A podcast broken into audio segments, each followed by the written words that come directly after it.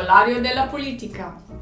Intellettuali e politici introducono ai temi fondamentali della sinistra. Vi auguriamo buon ascolto. Polizia e democrazia di Alessandro Bondi, ordinario di diritto penale, Università di Urbino, e Andrea De Maria, deputato del Partito Democratico. Eh, polizia e democrazia. Polizia e democrazia sono due temi che non possono essere scesi tra loro. L'idea di polizia che si poteva avere nel XVI secolo, legata all'esigenza di garantire ordine, sicurezza, pace sociale, è sicuramente una cosa diversa rispetto a quella idea che noi oggi abbiamo della funzione di polizia in uno Stato democratico, perché appunto quello che può limitare l'attività di polizia sono quelle garanzie che uno Stato democratico può offrire. In, anche sull'idea di democrazia forse non abbiamo idee particolarmente chiare. Potremmo sempre dire che un'idea minima di democrazia legata all'avere una rappresentanza popolare in qualche modo espressa da una Camera, da un Parlamento, ma è un'idea minima, un'idea che via via si è andata rafforzando garantendo il suffragio universale, con soltanto alcuni limiti, per esempio quello dell'età, ma che è diventata particolarmente forte quando si è inserita in questa idea di democrazia l'idea di uno Stato di diritto. E uno Stato di diritto sono non soltanto libertà, non sono soltanto diritti di fare qualcosa, ma sono anche dei doveri e soprattutto sono dei limiti nei confronti del potere pubblico. E il potere pubblico ha bisogno di una cosa, ha bisogno di essere legittimato. Non c'è nulla di male nel potere, ma è importante che il potere possa trovare una legittimazione innanzitutto nella funzione e possiamo ben capire che in una situazione di convivenza sociale poter garantire un ordine, una pace, una sicurezza a questa convivenza sociale è una funzione particolarmente importante. La polizia legata al termine di democrazia non vuol dire che trova le stesse declinazioni in ogni democrazia. Tentando di fare anche delle comparazioni, vedremo che la cosa non sarà poi sempre in questi termini. In modo particolare l'Italia poi eh, vive una sua storia, vive per esempio una compresenza di forze di polizia militarizzate e forze di polizia non militarizzate, forze di polizia nazionali e forze di polizia locali. Noi sappiamo che adesso dall'81 abbiamo una polizia di Stato demilitarizzata, abbiamo però anche dei carabinieri, abbiamo anche una guardia di finanza, abbiamo poi una forza di polizia municipalizzate e provinciali che coordinano e partecipano a questa funzione essenziale che è quella dell'ordine e della pace sociale.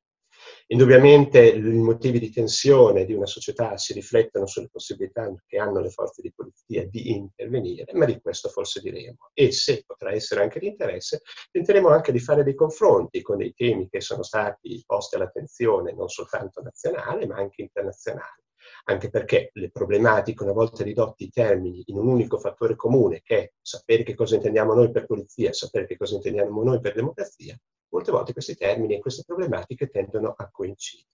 E avendo come interlocutore, per mia fortuna, un rappresentante di quello che per noi è il punto di riferimento, per ogni giurista è il punto di riferimento per il Parlamento, io ho semplicemente tante tante domande.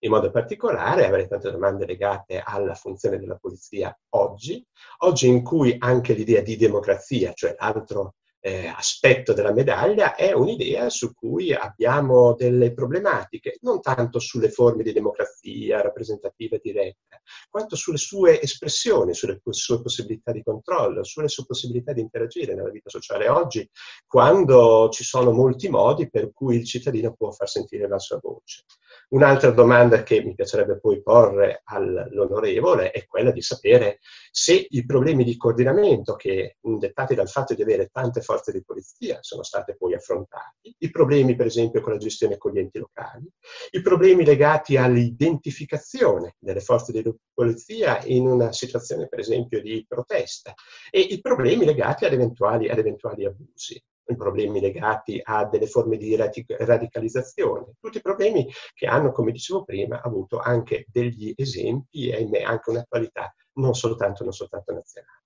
Detto questo, passo la parola all'onorevole, curioso di sentire la sua opinione. Sì, eh, credo che noi abbiamo di fronte alcuni temi di fondo che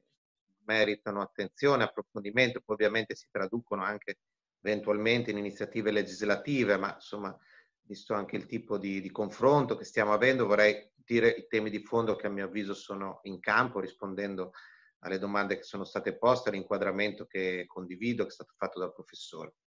Il primo punto è questo. Eh, nel ragionare nel rapporto fra forze dell'ordine e sistema democratico e garanzie democratiche, un primo tema molto importante sono gli ordinamenti interni alle diverse forze dell'ordine, quindi quali, quali sono dentro le forze dell'ordine gli elementi di trasparenza, di, di democrazia e così via. Nella cosiddetta Prima Repubblica l'impegno della sinistra è sempre stato molto concentrato su questo tema, quindi poi su promuovere riforme che fanno sì che oggi appunto i corpi eh, di polizia eh, civile, eh, diciamo con un ordinamento non militare, hanno al loro interno sindacati, procedure democratiche e così via, e come diciamo anche le stesse forze armate, le stesse forze dell'ordine che invece hanno un ordinamento che fa riferimento alle forze armate hanno comunque all'interno propri organi di rappresentanza. Questo tema degli ordinamenti interni è ovviamente un tema molto rilevante, eh, ogni tanto diciamo soggetto a aggiornamenti normativi, ma certamente noi abbiamo costruito degli ordinamenti, appunto per esempio anche tramite il ruolo delle rappresentanze sindacali, che diciamo eh, affiancano la gerarchia interna delle forme appunto di, di, di, trasparenza, di partecipazione democratica, di rappresentanza dei diritti degli operatori delle forze eh, dell'ordine. Un secondo tema è la cultura che diciamo caratterizza gli operatori delle forze dell'ordine. Qui c'è un, penso un tema vero, non solo italiano, cioè è vero che in questa fase storica, sociale, anche di contraddizioni, di difficoltà che stiamo vivendo, eh, dentro le forze dell'ordine, come sono presenti posizioni più democratiche, più attenti ai diritti civili e così via, sono presenti anche forme di radicalizzazione più verso destra, appunto non solo in Italia ma anche in Italia. Eh, peraltro questo è un pezzo della storia del paese. Io ricordo sempre eh, se penso a Bologna, cosa è stata l'Uno Bianca, anche alcuni elementi di, in qualche modo di connivenza che sono emersi anche nei procedimenti giudiziari, ma anche invece la risposta di quella parte più democratica, più attenta ai diritti che c'è nelle nostre, nelle nostre forze dell'ordine. Io credo che quale tipo di cultura de- della sicurezza come istituzioni aiutiamo a promuovere tra gli operatori delle forze dell'ordine è un tema di grande rilievo, tra cui tornerò fra un attimo. Poi c'è una questione che riguarda il coordinamento fra le forze dell'ordine, eh, la condivisione delle informazioni, è un tema su cui nella scorsa legislatura si è lavorato anche sul piano eh, legislativo, anche provando a semplificare il quadro delle forze eh, dell'ordine. dentro questo c'è il tema delle polizie locali che sono, eh, svolgono una funzione un po' particolare, nel senso che sono agenti di polizia giudiziaria ma non svolgono le stesse funzioni nella repressione dei reati delle forze dell'ordine diciamo di carattere nazionale. Sulle polizie locali manca, secondo me,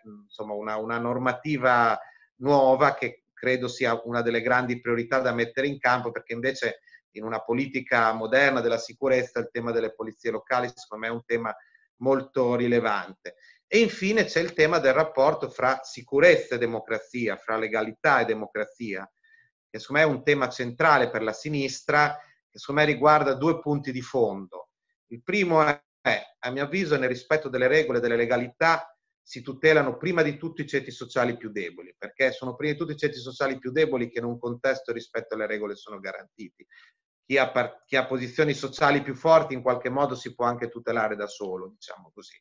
E quindi io penso che il rispetto delle regole e delle legalità, ovviamente in uno Stato democratico, sia un modo di promuovere prima di tutto i valori di chi crede di più alla coesione sociale, alla giustizia sociale, alla libertà, alla democrazia e ai valori costituzionali. Questo è un punto su cui credo anche a sinistra dobbiamo lavorare, ragionare. Quindi la, il rispetto delle regole, il rispetto della legalità come punto di fondo di un sistema democratico, che non vuol dire uno scambio tra sicurezza e democrazia, anzi vuol dire esattamente il contrario. Per esempio vuol dire un'idea della sicurezza dove noi riteniamo le forze dell'ordine non corpi estranei alla società, ma corpi che lavorano in un collettivo, in una comunità. Per esempio, per reprimere i reati, l'efficacia dell'azione investigativa e il presidio del territorio sono importanti quanto le occasioni di coesione sociale e di, di quella rete, ad esempio, di comunità di solidarietà che isola anche le condizioni di criminalità. E nello stesso tempo, se facciamo un altro esempio, se si parla di politiche di immigrazione, eh, che portano inevitabilmente, come è sempre stato con sé nella storia, anche temi di sicurezza, diciamo che la sicurezza si realizza certo chiedendo a tutti di rispettare le leggi del nostro paese, ma nello stesso tempo anche sapendo che l'integrazione e la coesione sociale è la prima condizione per non spingere persone nella criminalità. E, e quindi diciamo che c'è, un, se ragioniamo del tema di oggi, polizia e democrazia, un tema certo di ordinamenti interni, certo di modo di funzionare delle forze dell'ordine, ma c'è anche un tema di cultura della sicurezza e di quale tipo di modello di sicurezza e di cultura della, della sicurezza mettiamo in campo. E infine la democrazia, se dentro le forze dell'ordine vuole promuovere anche una cultura democratica della sicurezza, che è quella provato molto brevemente a illustrare prima, c'è un tema di attenzione alle forze dell'ordine, alla dignità degli operatori delle forze dell'ordine, che vuol dire quante risorse finanziarie si investono per le forze dell'ordine, quando si fa il turnover e si rinnovano gli organici, quanto si fa formazione, quando si crea anche un contesto di lavoro, penso alle stesse sedi di lavoro, che rispetta appunto la dignità di questi operatori. Ti ringrazio perché vedo che stai mettendo molta carne al fuoco, dando un taglio importante. Mm, accennavamo in questi giorni, è vero che di fronte a problemi così impellenti come quelli che siamo costretti ad affrontare, sembra tutto molto meno importante, eppure sono proprio in questi momenti di particolare, diciamo, eh, difficoltà che si dovrebbero mettere a fuoco delle domande di natura strategica. E vedo che la parola strategia mi sembra diventare dominante in questo discorso e lo apprezzo. In quest'ottica ti devo dire che eh, parlare di polizia non è particolarmente semplice e se vogliamo leggermente allargare il campo non è semplice parlare di legalità, di legalità penale a partire anche da un dato normativo mh, difficile. È vero che ci sono state delle riforme, però ricordiamoci che nell'attività di polizia alla fine i punti di riferimento, le fonti normative di riferimento rimane sempre il codice penale in modo particolare il suo titolo terzo, poi il um, testo unico di pubblica sicurezza e quello di esecuzione di pubblica sicurezza, che per quanto in parte riformati hanno ancora una struttura molto lontana perché è la struttura del 1930 quando c'era un altro ordinamento avevamo una repubblica, non avevamo una repubblica, avevamo forse un'espressione e un'idea di Stato un po' diversa rispetto a quella che abbiamo oggi. Quindi eh, dovremmo sempre pensare che alla fine noi ci ritroviamo ad applicare, a fare, tentare di rispettare un'idea di legalità, dovendo applicare delle norme che hanno una coloritura ideologica importante che è stato oggetto di un'importante, anche però altrettanto importante, rilettura da parte della Costituzione, ma appunto è un divenire fondato su delle norme che hanno una caratterizzazione ben definita. Un'altra cosa importante è l'idea delle garanzie. E per esempio ti volevo chiedere il fatto che noi abbiamo una struttura delle forze di polizia che per rimanere soltanto legati, eh, limitati al discorso delle polizie nazionali, abbiamo sostanzialmente quattro espressioni, sostanzialmente la Polizia di Stato, penitenziari, dicevamo prima, il Carabiniere e la Guardia di Finanza, hanno poi però anche punti di riferimento, tutti dell'esecutivo, ovviamente, ma legati a eh, esecutivi, a settori dell'esecutivo diversi. Per essere più chiari, eh, la Polizia di Stato fa riferimento al Ministero degli Interni, ha una funzione di polizia giudiziaria amministrativa, sostanzialmente queste sono le principali. Poi abbiamo la Polizia Penitenziaria, quindi legata al Ministero della Giustizia, i Carabinieri, che sono anche Forza Armata e hanno come riferimento il Ministero della Difesa, e poi abbiamo la Guardia di Finanza, che sono alle dirette dipendenze del Ministero dell'Economia. E all'interno poi della polizia noi distinguiamo sempre le funzioni di polizia amministrativa, quelle legate alla sicurezza e all'ordine pubblico, rispetto alle funzioni giudiziarie, cioè in quel settore che dalla Costituzione poi dice sì, è vero, voi siete appartenenti alla Polizia di Stato, voi siete appartenenti ai Carabinieri, ma avendo una funzione giudiziaria, il vostro riferimento, almeno funzionale, è il pubblico ministero e infatti quindi dovete collaborare nell'attività di indagine legata a questa funzione. La domanda che ti vorrei fare quindi è, avere questa divisione sempre legata all'interno di elementi dell'esecutivo, ma comunque divisi tra loro, secondo te è un fattore di garanzia, di sicurezza? O invece l'altra faccia della medaglia crea i famosi problemi di coordinamento, di ottimizzazione delle risorse, risorse che sono sempre stanche, problemi di condivisione delle informazioni. Insomma, se dovessimo mettere sul piatto di una bilancia, quale piatto pesa di più? Tanto diciamo che tu hai posto prima due temi di scenario chiaro che, ehm, che dentro diciamo, la, la, riflessione che dobbiamo fare ehm, il tema anche di come si garantisce che le forze dell'ordine agiscano nel rispetto delle regole, di principi democratici, principi costituzionali, è un tema che c'è. Come ho detto prima, la dignità degli operatori delle forze dell'ordine, anche il lavoro è importante, anche diciamo, evitare che ci siano invece casi di abusi e così via. Certamente sono perseguiti dalla normativa vigente, ma la normativa si può mettere a punto. Per esempio, eh, rispetto a alcuni casi che sono anche accaduti, noi in Parlamento abbiamo aperto no, il file del eh, reato di tortura, per esempio, no? che, che, non era presente nell'ordinamento e che serve appunto anche a garantire appunto, pieno rispetto dei diritti delle, delle persone rispetto all'operato delle forze dell'ordine. Poi ecco, se si ragiona storicamente, è chiaro che l'Italia ha un grande tema di fondo che è la continuità degli apparati dello Stato dopo la, la vittoria della resistenza, diciamo, e, l'approvazione della Costituzione, che è un grande tema della storia d'Italia, no? che ha segnato tutto il paese da tantissimi punti di vista, perché gli apparati dello Stato, dello Stato fascista sostanzialmente si sono trasferiti nello Stato repubblicano e se vogliamo, anzi diciamo, chi veniva dalla resistenza da un certo punto in poi è stato escluso da, per esempio dalla pubblica sicurezza nella fase della guerra fredda. Questa continuità degli apparati dello Stato è stato un grande tema anche invece di battaglia democratica nella storia del paese ed è chiaro che, che insomma, diciamo che la storia lunga del paese in qualche modo pesa ancora oggi è inevitabile che, ci, che sia così. Per questo dicevo anche un tema di qual è la cultura della sicurezza che è in campo nei nostri apparati, perché è fondamentale per la qualità eh, della democrazia. Questo tema del coordinamento fra le forze dell'ordine è un tema annoso per il nostro paese. Su alcuni aspetti, sinceramente, mi pare che lo, lo schema sia quello naturale. Adesso, per esempio, la polizia penitenziaria ha oggettivamente una sua funzione specifica delegata poi all'esecuzione della pena, la Guardia di Finanza anche, che diciamo nel momento in cui ci sono inchieste, gli agenti che svolgono funzioni di autorità giudiziaria rispondono al magistrato è dentro il nostro modello giuridico, non è così in altri paesi, ma credo che sia io sia il mio interlocutore, pensiamo insomma a un modello giuridico dove l'autonomia della magistratura sia un punto forte, centrale, anche questo oggetto secondo me di approfondimenti che vanno fatti sull'equilibrio dei poteri, sulla modalità di autogoverno della magistratura, ma sia un punto centrale, questo comporta anche quel tipo di rapporto con eh, diciamo chi svolge funzioni di polizia giudiziaria. Il grande tema di fondo è l'esistenza di due grandi forze di polizia nazionali, no? la polizia e i carabinieri, che hanno ragioni storiche che non si presenta così in altri paesi, diciamo, ecco, dove sostanzialmente esiste una grande forza di polizia nazionale. A me pare che, diciamo, per come è organizzata eh, la nostra, sono le nostre forze dell'ordine, per la storia del paese sia difficile, diciamo, superare questa situazione, quindi accorpare in qualche modo le due grandi eh, forze dell'ordine, diciamo così, in una sola svolgono anche funzioni diverse, i carabinieri più di presidio diffuso sul territorio e così via, hanno storie e tradizioni diverse, la grande sfida è come integrare la loro attività. Secondo me questo non è tanto diciamo, legato al fatto che i carabinieri rispondano al Ministero della Difesa e la Polizia al Ministero eh, dell'Interno, peraltro nelle città ci sono le prefetture, i comitati per l'ordine della sicurezza, ma diciamo più che un tema di coordinamento politico tra i due ministeri, c'è un tema di coordinamento operativo nell'azione delle forze dell'ordine sul territorio, come sappiamo è un tema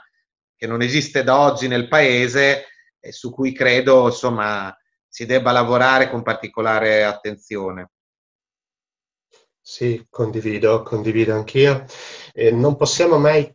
cioè, da un lato noi dobbiamo fare un confronto, è un confronto che non può mai rimanere all'interno dei nostri confini. Al contempo però non dobbiamo mai dimenticare la nostra storia, anche perché la storia ha trovato anche dei contrappesi, degli adattamenti e tutto questo potrebbe essere in realtà contro, controproducente. Ciò non significa che i tentativi di miglioramento devono essere importanti, devono essere importanti quando, per esempio, la famosa informazione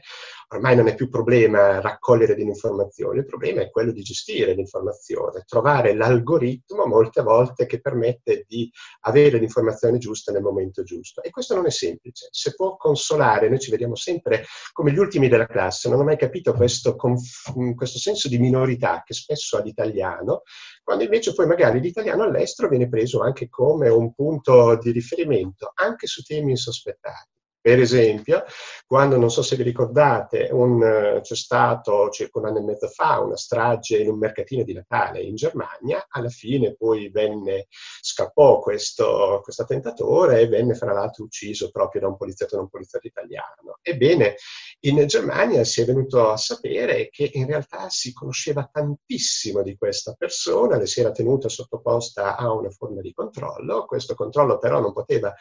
eh, prolungarsi a tempo indefinito e infatti finiti i controlli è successo quello che è successo. Insomma, anche paesi molto ricchi, come indubbiamente è la Germania, hanno un problema di gestione, gestione delle risorse e quindi il problema del coordinamento diventa fondamentale, ma ripeto, condivido, nel rispetto di alcune tradizioni che via via poi possono essere aiutate smussando i problemi di sovrapposizione tra le due forze, tra le due principali forze di polizia, sostanzialmente, che questo è un punto di riferimento importante. E poi c'è un problema, mi sembra di eh, ravvisare, anche di collegamento con le persone, con il territorio. Eh, Prima però di parlare di questo, vorrei affrontare una cosa che sinceramente ho sempre un po' di, di fastidio e anche un po' di preoccupazione. L'idea che eh, la politica sia sempre più legata a un discorso di paura. Cioè, qualunque sia il messaggio che si vuole portare avanti dalla politica, eh, trova nel veicolo della paura un, un veicolo conveniente. Ed ecco che noi siamo sempre in lotta, abbiamo sempre un linguaggio di lotta. E se è un'epidemia siamo in lotta con l'epidemia, se è il terrorismo siamo in lotta con il terrorismo, ciò non significa che non ci debba essere un'azione di contrasto, ma che si tende sempre più ad alzare il tono della discussione e quindi quello anche della sicurezza ma proprio sull'idea di sicurezza, sinceramente, ci sono idee un po' confuse. E quando ci troviamo eh, di fronte a veri e propri momenti politici in cui il problema della sicurezza è l'immigrato clandestino, ecco, io comincio ad avere delle perplessità. Cosa ne pensi? No, sono molto d'accordo eh, su entrambi i temi posti. Il, prim- il primo voglio dire questo eh, noi in realtà abbiamo forze dell'ordine che sul piano dell'efficacia delle azioni investigative di prevenzione su terreni come il terrorismo internazionale o come le grandi organizzazioni criminali hanno una capacità che forse noi non vediamo bene nel paese per quello che è realmente.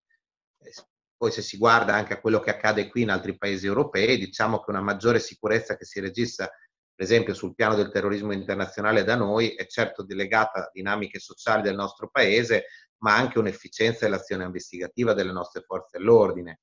Sarà per la nostra storia, sia rispetto al terrorismo, sia rispetto alle organizzazioni criminali, mafia, camorra e andrangheta, le nostre forze dell'ordine hanno maturato una cultura, una conoscenza, una capacità di azione maggiore di quella di altri paesi europei. E io credo che dobbiamo averlo presente, diciamo, quanto c'è anche un livello di eccellenza nell'azione investigativa delle nostre forze dell'ordine per la nostra sicurezza che non va assolutamente sottovalutata e anche appunto il fatto che su alcune questioni le nostre forze dell'ordine sono prese anche da riferimento da, di, da altre realtà europee. Questo tema della paura e della sicurezza è un tema politico fondamentale, nel senso che la destra sovranista, che non è la destra, diciamo, tradizionale, liberale nemmeno liberista. La destra sovranista ha costruito la sua azione politica su questo utilizzo dei problemi di sicurezza ai fini del consenso e quindi per creare un clima di paura tra le persone che portasse una richiesta di ordine di deriva verso destra, diversa da, da altre fasi storiche. L'utilizzo della richiesta d'ordine in chiave antidemocratica è diciamo, una delle chiavi di volta di quella che fu la strategia delle tensioni, ma adesso non siamo su un piano politico, diciamo, si usa la criminalità diffusa per, accentuando anche i problemi per creare un riflesso di paura di sicurezza e quindi un consenso a posizioni che appaiono più attente alla sicurezza dei cittadini, utilizzando in questo certamente anche l'impatto sociale dei fenomeni migratori, che come dicevo prima hanno inevitabilmente anche un loro aspetto legato alla, alla sicurezza. Io penso che noi su questo come sinistra dobbiamo essere molto netti. Cioè, da un lato dobbiamo rifiutare questa deriva, fare un discorso diverso di valori costituzionali e tradurlo anche nell'attività legislativa. Penso ad esempio che la riforma dei cosiddetti DL sicurezza di Salvini sia stata una riforma molto ben fatta che ha fatto recentemente il governo con un nuovo DL che rimette al centro una politica di accoglienza che serve appunto anche a garantire la coesione sociale e prevenire le situazioni di sicurezza. Quindi noi, siamo, noi abbiamo un'altra idea, insomma, di, di democrazia, di libertà, di Costituzione, la dobbiamo mettere in campo. Seconda cosa, non dobbiamo fare l'errore di dire però che le politiche della sicurezza sono un problema della destra. Come ho detto prima, per me la difesa e legalità e la repressione dei reati sono prima di tutto un problema della sinistra, perché tutelano i ceti sociali più deboli. E quindi un discorso è rifiutare le strumentalizzazioni e diciamo rifiutare le derive e anzi sapere che la coesione sociale è condizione di sicurezza, altra cosa è non occuparsi dei reati. Dove c'è criminalità e reati ci va anche repressione. Ad esempio, ho proposto una proposta di legge per rendere più efficace il contrasto allo spazio di droga, perché diciamo le situazioni di criminalità richiedono anche un'azione repressiva e, e, e, noi dobbiamo essere i primi a chiederlo dove c'è criminalità. Casomai dobbiamo chiarire rispetto anche alla propaganda sovranista qual è la grande priorità di sicurezza del paese, che sono per me mafia, camorra e andrangheta, cioè le grandi organizzazioni criminali che promuovono la criminalità e casomai usano le situazioni di disperazione, per esempio legata all'immigrazione come manovalanza. E infine c'è il tema di una diversa idea di sicurezza. Per noi la sicurezza è certo repressione dei reati, presidio del territorio, ma è nello stesso tempo coesione sociale e integrazione. Anzi, la coesione sociale e l'integrazione sono una delle prime condizioni per fare sicurezza. Io, la corsa legislatura, facevo parte della Commissione Periferie della Camera, abbiamo visitato le zone più critiche del paese, facendo audizioni anche riservate con le forze dell'ordine, con operatori sociali e così via, e il primo messaggio che ci è arrivato è sempre quello. Per eh, risanare una piazza della periferia dove c'è spazio e c'è violenza, conta la macchina della polizia o dei carabinieri presente, conta uguale l'associazione di volontariato, il progetto di, di recupero urbanistico, l'azione di coesione sociale che isola chi delinque. E quindi io penso che di fronte a questo uso della paura ai fini del consenso, noi dobbiamo da un lato affrontare il problema, però affrontarlo con le nostre parole d'ordine, cioè sapendo che la coesione sociale è una prima condizione della sicurezza e che anzi costruire sulla paura della criminalità un consenso in realtà fa un favore alla criminalità, crea un elemento di, con, di conflittualità sociale che porta più insicurezza, non, non, eh, non, più insicurezza, non più sicurezza, lo si è visto con l'effetto pratico dei DL Salvini che hanno spinto persone nella clandestinità e non hanno certo aiutato la sicurezza, la sicurezza del paese. Aggiungo di più, un messaggio di rifiuto verso persone che hanno una religione diversa dalla nostra e una cultura diversa dalla nostra e vivono e lavorano nel nostro paese, rischia semplicemente di accentuare fenomeni di radicalizzazione. Prendiamo quello che succede per esempio anche vicino a noi, anche in Francia. Cioè solo con una politica che rispetta le identità e le culture, le tiene insieme sulla base dei valori costituzionali, si isolano i rischi di radicalizzazione, non certo creando un conflitto fra fedi religiose e fra persone che invece non fa altro che aumentare l'insicurezza e la conflittualità nelle nostre comunità. Condivido perfettamente e ti vorrei portare a questo punto a un discorso un po' strano, un po' strano per un penalista. I penalisti sono sempre, inter- sono sempre più interessati alla sostanza, se non altro perché abbiamo a che fare con le pene, pene che possono incidere in maniera tanto forte nei confronti dei cittadini. Una volta c'era la pena di morte, ma non è particolarmente piacevole nemmeno una pena di natura detentiva. Eppure mi rendo sempre più conto che forse in questo, nei discorsi che stiamo facendo da un po' di qualche anno, stiamo dimenticando alcune forme, forme che poi diventano sostanza. Vedi, se noi vediamo nella polizia il braccio armato dell'esecutivo, in realtà vediamo soltanto una parte molto, molto ristretta e probabilmente deformata di quello che deve fare un'attività di polizia però è sempre legata, a una situazione di Stato che fa qualche cosa. E vediamo un po' che cosa stiamo facendo noi da un po' di anni. E quindi veramente un discorso che non vuole guardare una parte politica. Io dico sempre che ci sono problemi a sinistra, a destra, sopra e sotto, ahimè, dell'universo politico. Innanzitutto noi abbiamo un, un soggetto che dovrebbe essere sempre il soggetto maggiormente legittimato quando può imporre ai propri cittadini delle cose particolarmente gravose. Quindi se c'è una sanzione penale, io vorrei che la legittimazione per una sanzione penale fosse sempre legata a un soggetto fortemente rappresentativo. Se ci sono delle misure coercitive limitative della libertà personale, non posso uscire di casa, non posso uscire in alcuni giorni, devo tenere una mascherina e via dicendo, io vorrei che il soggetto politico fosse sempre quello più alto,